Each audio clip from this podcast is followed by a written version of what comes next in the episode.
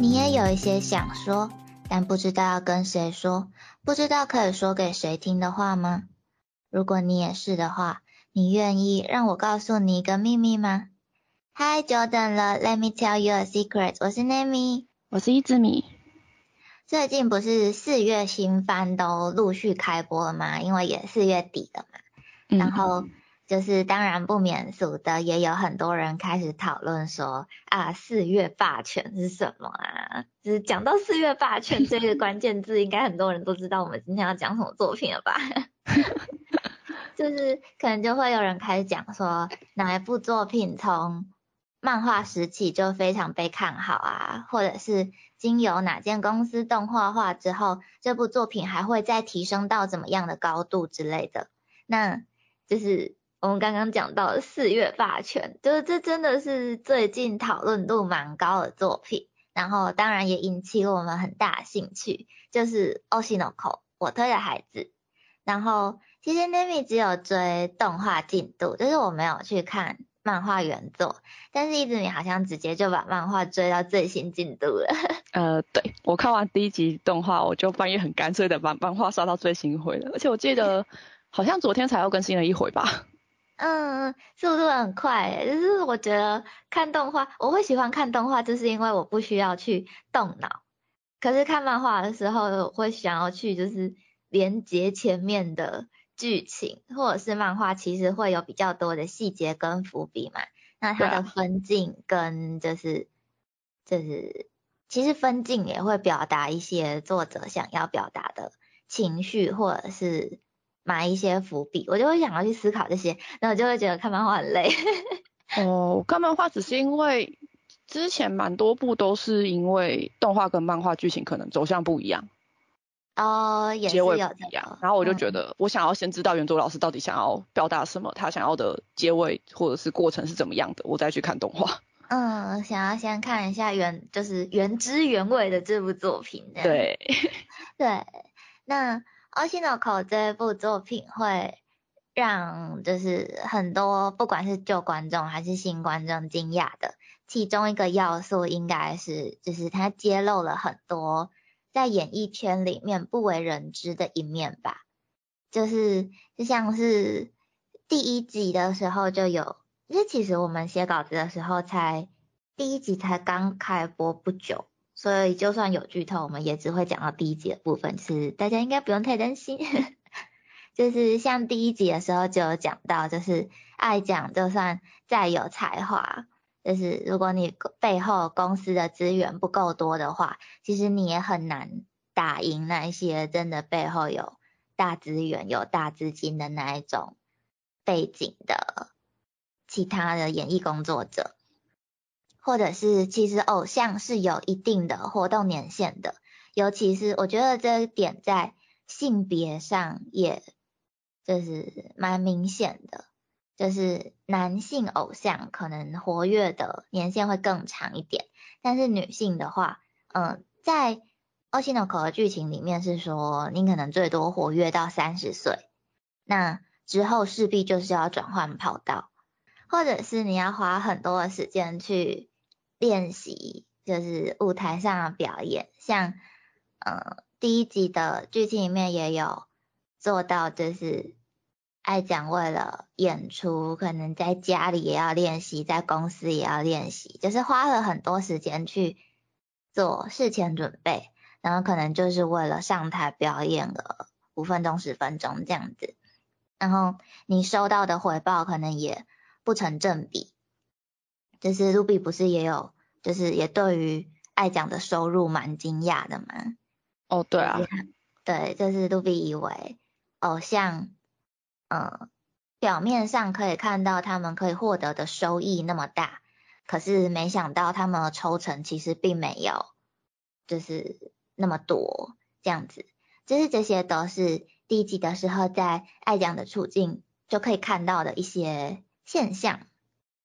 嗯，他的确有说到一些偶像背后的，就是比较困难或比较辛苦的地方，然后辛苦也不一定跟收获成正比。像连爱酱的收入都这样，那他跟他一起的那些团员呢？对，而且其实像，嗯，演艺工作者，就是不只是偶像啦，像是演员呐，或者是嗯主持人呐，或者是现在很多自媒体工作者，一定也是，就是你可能还会根据你的人气、你的知名度去影响，就是你的你可以开的价嘛。嗯，像声优也是嘛。哎，你之前有听过一个就是故事吗？就是花江夏树。好像没有。就是花江他现在在声优界一定已经有一定的地位了嘛，就是他的工作也够多，然后知名度也够高，就是就常理来说，可能会觉得他会把价位提高，或者是呃时间很难瞧什么之类的嘛。哦。结果他有一次接受访谈的时候就说，他的声优价位其实还是底薪。哈，是，就是他并没有去抬高他的那个开价价嘛，即使他现在已经是一个这么知名的声优，工作量这么大的声优，他也没有去抬高他的价码。我以为就是价码部分他们会有经纪公司去谈耶，可能也会跟声优本人讨论吧，就是至少花江的部分，他是说他没有去抬高他的价码，而且我觉得他讲了一个很。我觉得蛮有趣的事情啊，就是他如果没讲的话，其实也很难想象这样子。就是你知道花江原本就是有在开游戏直播的人，就他有个 YouTube 频道。嗯，这个我知道。对对对对。然后他说，其实他的主要收入不是声优工作，是 YouTube 频道。居然，我觉得很炫。就是就是他。可以兼顾两个他都很喜欢的事情，然后都做的这么好，我觉得这是就是让我很钦佩的地方。嗯，真的。对，那这是这是我突然想到一个小故事啊。那说回来就是，嗯，演艺圈幕后的事情，就是因为因为一直你知道，就是我的算是一个小小的人生目标跟梦想嘛，就是。你说幕后工作的那件事吗？对对对对，我我想要做舞台剧幕后的相关工作，不管是设计还是就是制作组之类的，反正就是我想要接触一些幕后相关工作，所以我有去了解一些舞台或者是拍摄幕后的一些事情嘛，就是关于付出跟收获不成比例的这一点。就是就我的了解，就是对于日本的舞台剧演员也是这样的，就是他们在排练的时候是没有薪水的，他们也是算时薪制，而且是只有正式上台演出的那一段时间才算是薪制，然后也跟刚刚声优的状况一样，就是会因为人气影响到你的价嘛，所以有很多演员其实除了舞台剧的演艺工作之外，还会去。打工就是可能会去超商啊，去餐饮业之类的，就是做那种打工的工作。那这些事情其实如果没有接触到幕后相关的事情的话，我是觉得应该还蛮难知道的。我是知道，就是练习的时候不算就是工作时间，所以没有薪水。但我以为他们是算案件的。哦，没有没有，也是算时薪制。可能其他国家会不一样，就是。法国啊，美国那些可能会不一样，但是我不太清楚。就是我知道日本状况大概是这个样子的。嗯，对。然后还有呢，这这个职业其实现在在台湾也越来越多，就是地下偶像。哦，好像有，而且有一些会用类似女仆咖啡厅的形式去经营。要说，我觉得它算是两个不一样的工作类型，只是。因为客群可能有一点重叠，就是就我认识的人啦，就是他是在女仆咖啡厅工作，嗯，也有兼在舞团，就是地下偶像的那一种舞团工作，然后这两份工作都是有点像 PT，就是排班制。哦，对啊，女仆我确定是啊，啊，偶像我不太确定，因为没有接触。就是有表演的时候才会有工作这样子，也有点类似 PT 制的感觉吧。嗯，然后他其实是咖啡厅那边不会介意他去经营自己的客人，就是除了咖啡厅的工作之外，他可能还可以去经营自己的 IG、自己的 FB，有自己的一个粉丝群，然后他也可以借由这些粉丝群再去宣传他的偶像工作。嗯，对对对，所以其实，嗯，当然也有就是咖啡厅本身就有在经营偶像团体，然后那那些偶像成偶像团体的成员就是再去兼咖啡厅的店员，也有这样子的状况。只是也有另外一个状况是，这两个工作他们同时进行，但是互不相关，但是又有那么一点点客群关联性吧，应该要这样讲。嗯，对对对。那除了这些之外，其实还有比如说，嗯，可能大家身为社畜都知道的，就是 进入职场之后，其实有很多的迫不得已、身不由己，就是。并不是我有梦想，或者是我有想做的事情，我有一个目标，我就可以义无反顾的去执行，一直到得到这个我想要的成果。就是一定会有很多，比如说资源的压力呀，或者是资方的压力、时间的压力，甚至是粉丝的期待，可能都会变成压力。就是像爱讲的经历，不是就是这样嘛？就是可能会有很多人期待，尤其是。爱豆路的身份，就是对对，就是他们就是一个贩卖梦想的职业嘛，就是可能很多人就会觉得爱豆路不能谈恋爱，不更不可能结婚生小孩。那如果你有这些经历的话，可能就会有粉丝会对你感到失望。但是其实换个方向想，其实这一些都是身为人类一生中一定都会有的经历。那为什么因为他的职业是 idol，所以他就不可以了呢？嗯，应该是说，嗯，我觉得像你刚刚前面说，女女生的 idol 可能大部分的职业年限可能在三十岁。嗯。但我觉得这可能跟他就是结婚生子其实是挂钩的。哦，也有可能。就是他三十岁可能。三十岁之前把想做的事做完之后，那他在隐退或者是毕业之后再继续结婚生子。也是有可能，所以才会有那个三十岁。这也会有一点就是社会期待的压力吧。嗯，一定会有啊，而且其实对呀对呀，不只是偶像有恋爱，就是禁止恋爱令。我印象中日本的声优好像也有吧。嗯嗯，就我之前有看到，就是说日本声优好像也会签一个三十岁前禁止恋爱的一个条款。哦，我觉得可能是跟这个声优想要经营的形象有关系耶，因为就是之前不是，哦，这是我以前做过的一个论文的题目，就是声优偶像化的这件事情。哦，的确，近年来都是这样。对对对对，就是声优已经不只是单纯的幕后工作者了。声优甚至是可以自己开演唱会，有自己的周边，经营自己的粉丝群体的，就是已经慢慢的变成一个 idol 一般的存在。嗯，真的。就是对对对，就是声优偶像化，所以我觉得应该也跟他们想要经营的那一种形象会有关系。因为之前我也知道有，就是演员他。公司给他的形象就是大家的男朋友。哦。那对对对，那在这个情况下，就是我我当然不太确定他们公司到底有没有签禁止恋爱令，但是当就是这样子形象的呃一个演艺人员被推广出来之后，如果他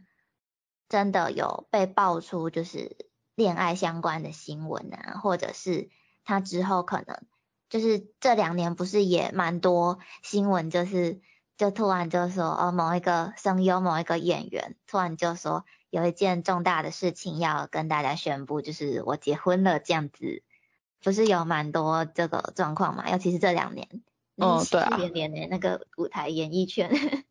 但我觉得是因为那一批当红声优的岁数差不多到那个禁止令的。时间是已经不受公司的那个限制了，这样子也也是有可能的。就是最近会突然这么多喜讯传出来，有可能是因为没有受到限制，这个我们不清楚。但是就是我觉得就是跟形象有关系啦，就是毕竟就是一个贩卖梦想的行业嘛，就是其实也有蛮多人是培养 g a c h i c o 粉丝的，就是那种真的想要培养恋爱向粉丝的演艺人员，其实也是有的，嗯就是要看他们经营的方向嘛。对，嗯，但是我们今天想要谈的其实也不是就是这么深层的东西，就是只是因为《Oshinoko》就是这部作品，让我们比较了解一点演艺圈业界的状况。那当然，因为做成动画，可能还是多少有美化一点嘛，就是毕竟是动画嘛。但是不只是 Oshinoko，就是其实近几年还有很多实境秀啊，或者是选秀之类的节目，也是多多少少都有让大家看到，就是舞台上闪闪发亮的那些偶像明星们，原来在镜头背后的付出，还远远超过观众所见的那一些表演。这样嗯，子，嗯，对啦，因为各国都有一些实境秀嘛，像之前王心凌不是重新开始红的时候，就是因为在参加那个《乘风破浪的姐姐》这个节目，嗯嗯嗯嗯。或是就是像美国之前有比较有名的实境秀是那个《超模生死斗》，嗯嗯嗯。就是虽然说可能是你看到的东西已经是节目组经过剪接了，或是他想要呈现给你的，嗯，但毕竟他们没做这件事，你也不会有这些画面嘛，所以对，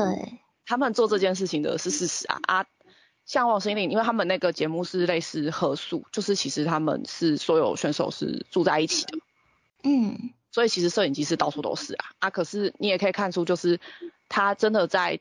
队友可能在吃饭、在休息的时候，他也都很努力的在自己的房间做练习啊，队友还被他吓到，因为他就很小声在那边唱去记那些词或者是表现，然后可能人家在睡觉，他就是尽量不影响到其他人。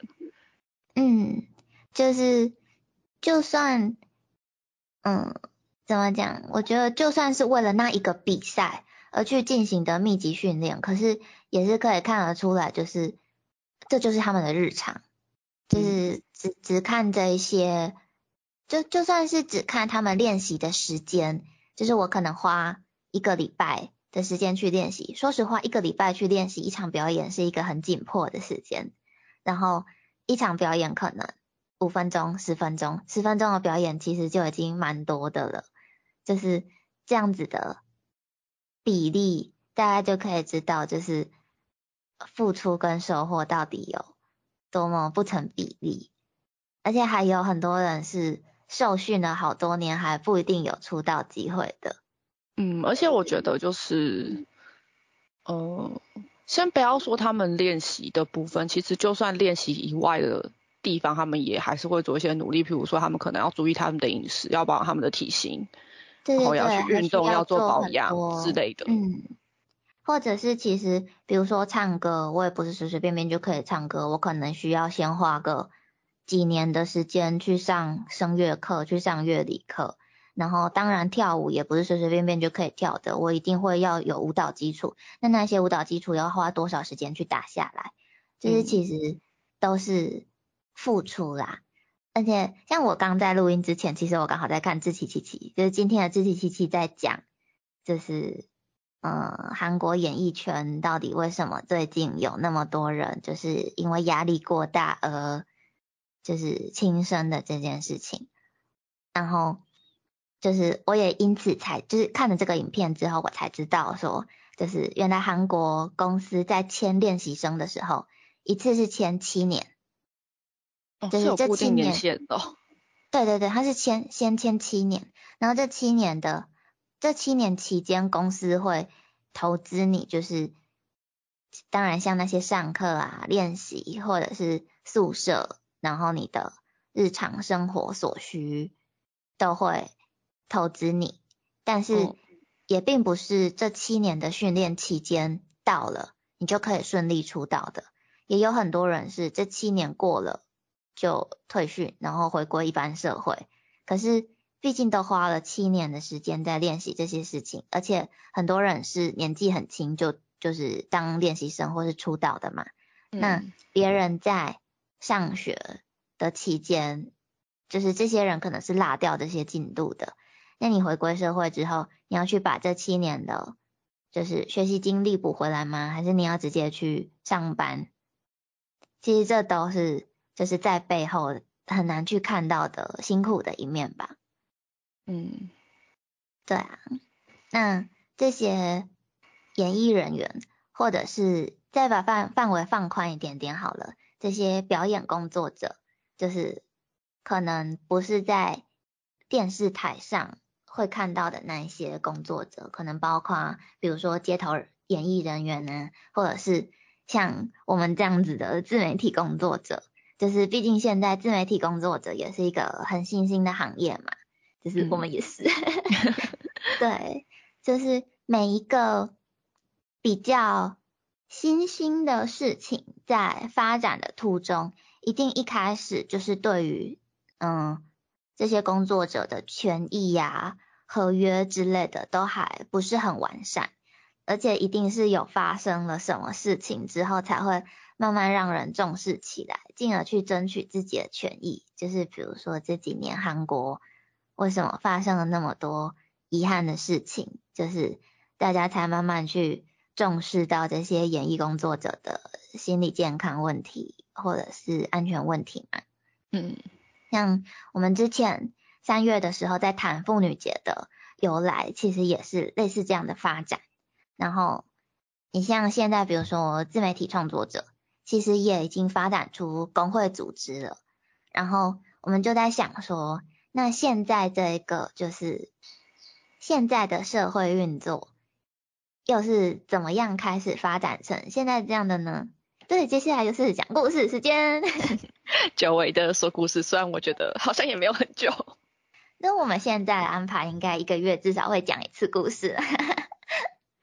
对，那其实现代社会有很多嗯改革啊，或者是现在看到大家觉得理所当然的事情，其实都是从工业革命时代才开始的。认真算起来，其实没有很久时间诶。对，就是毕竟工业化之后，就不是像那一种农耕畜牧时代，就是自给自足的社会嘛，就是有。动力需求就会有工作，有工作就会有工人，那有工人之后就会有很多人权相关的议题就会慢慢的浮出来，就会被发现说，哦，原来这是一个问题，这样子。嗯，因为在十九世纪末的时候，就是美国才慢慢进入工业化时代嘛，然后那时候，嗯。劳资双方的合约还没有发展的很完善，而且就像是之前妇女节讲故事的时候讲过的，就是很多资方其实都以赚钱为首要考量，那他们对于工作的环境啊、用料的安全，就是这些，嗯，现在劳方会觉得这是我理所当然应该要得到的资讯，其实，在那个时候，嗯。公司都没有很明确公开的告诉工人们说，就是这些东西可能会对你的健康造成危害，或者是甚至其实那个时候其实公司可能根本也不知道这个东西是有毒的，或者是这个东西有危险性之类的。就是很多劳方都是工作工作，然后发现身体状况出问题了，或者是心理状况出问题了，才去。争取要保护自己的权益。现在的话，这些好像应该会被算成自灾吧？嗯，现在就是会有比较明确的规范，说，嗯，比如说工作时长啊，或者是嗯工作多久要休假几天啊之类的。但是那个时候就是没有这个概念，因为毕竟大家也都刚开始有这种长时间在工厂工作的。就刚开始进入这样子的生活形态，然后也没有人想到说，嗯，应该要做一些什么来保护老公的权益，因为可能农业工作的时候，就是大家也是每天工作嘛，就是好像这件事情是蛮理所当然的，就是没有人去想到这件事情。那在那个时候的美国，就是。劳工的工作时数高达每天十二到十四小时，而且那个时候也没有周休二日或者是一例一休的概念，就是一直工作，一直工作，一直工作，然后长时间下来，就是很多人都累倒了啊。嗯，所以在大概一八八四年十月七号的时候，美国跟加拿大的劳工团体就在芝加哥召开会议，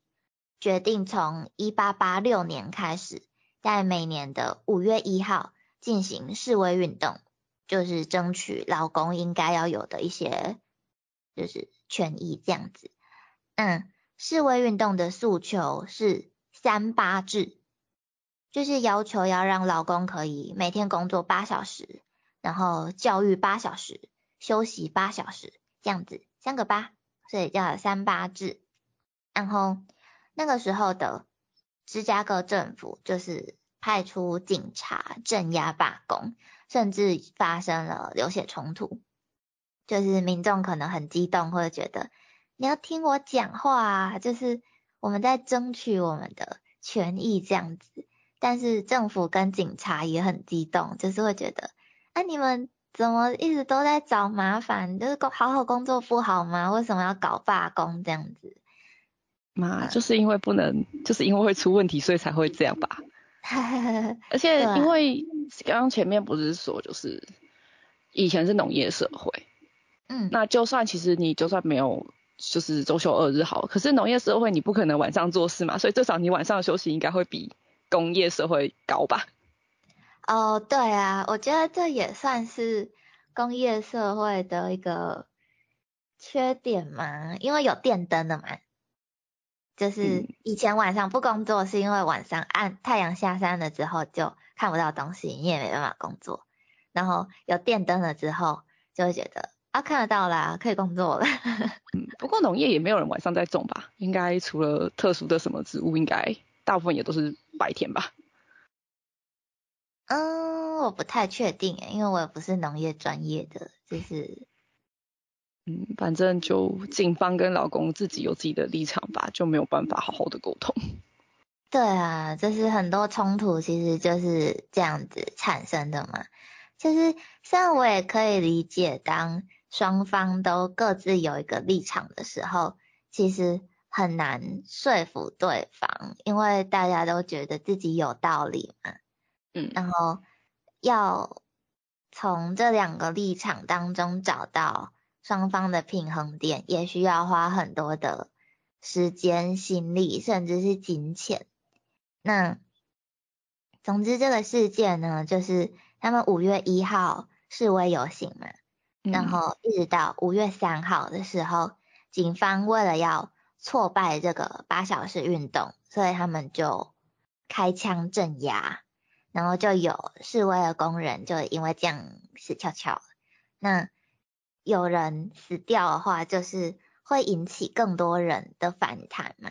所以隔一天，就是五月四号的时候，就有不明人士，就是真的是不明人士，就是我我在查资料的时候，就是到现在也没有人知道说这个人到底是劳方还是就是趁乱来的人，就是真的是不知道是谁。本本来有找到嫌疑嫌疑者，但是也不能确定说是不是真的就是这些人这样子。嗯，